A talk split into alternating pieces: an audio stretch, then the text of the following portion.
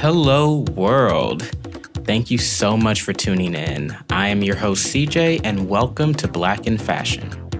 So, for this episode, I'm going to give you a little background about myself, the show, and what to expect. So, once again, you can call me CJ, and I'm the host of this podcast. So, a little bit about me I'm from Decatur, Georgia, right outside of Atlanta. I studied fashion merchandising and management during undergrad at the University of Georgia, go dogs. And I studied luxury and fashion management for my MA at Savannah College of Art and Design, otherwise known as SCAD.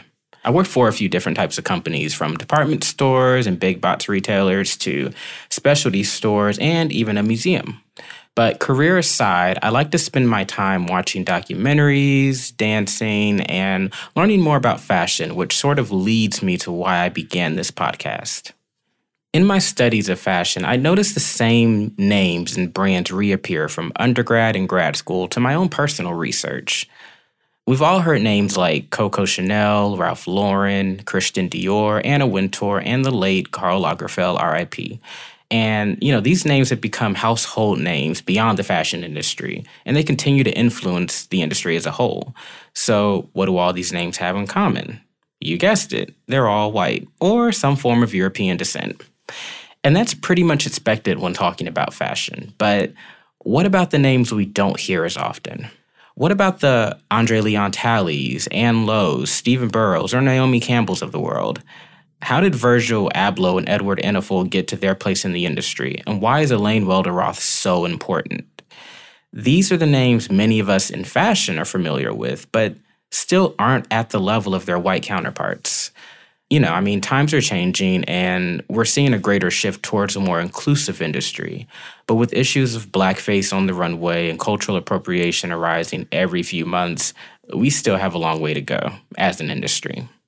And with that, I introduce you to Black in Fashion. The purpose of this show is to highlight key Black figures who have helped shape the fashion industry as we know it today.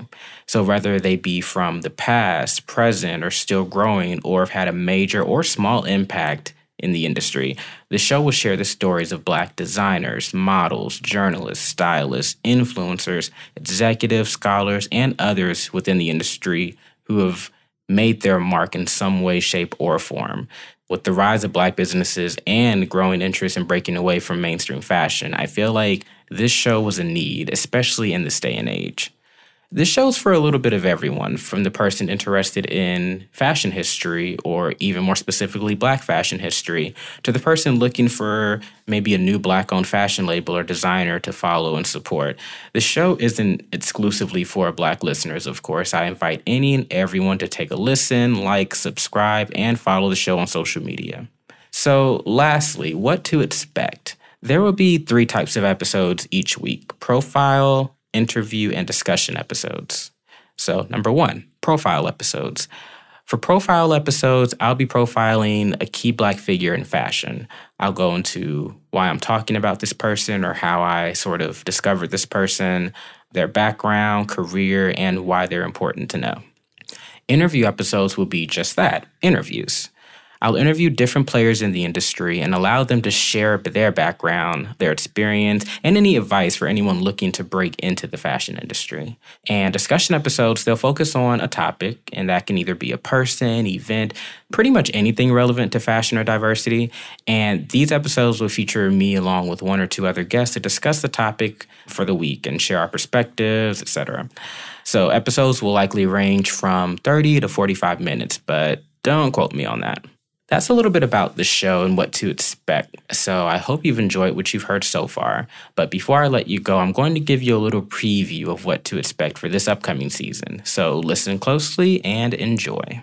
Put your heels on, stand up straight, and hit that runway because you are here with me, Miss Jalisanda, live for Black in Fashion. Early that morning, when Edward Enninful was announced as the new editor in chief of the iconic British Vogue, Andre Leon Talley sent him an email applauding his historic appointment as the first black man to lead such a prestigious fashion print.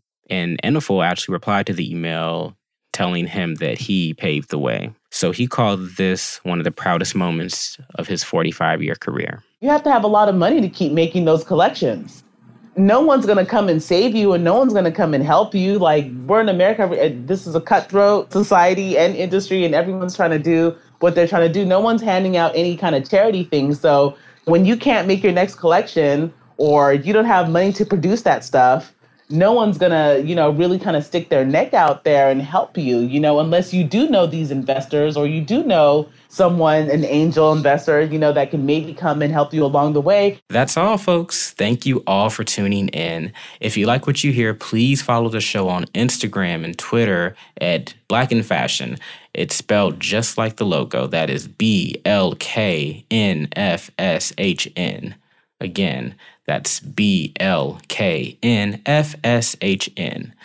All together, we're going to read that as Black in Fashion on both Instagram and Twitter, exact same handle. Subscribe and like the show on iTunes, Spotify, or wherever you get your podcasts. One more time, that's Black in Fashion, B L K N F S H N. I hope you enjoy the show, and once again, thank you so much for listening.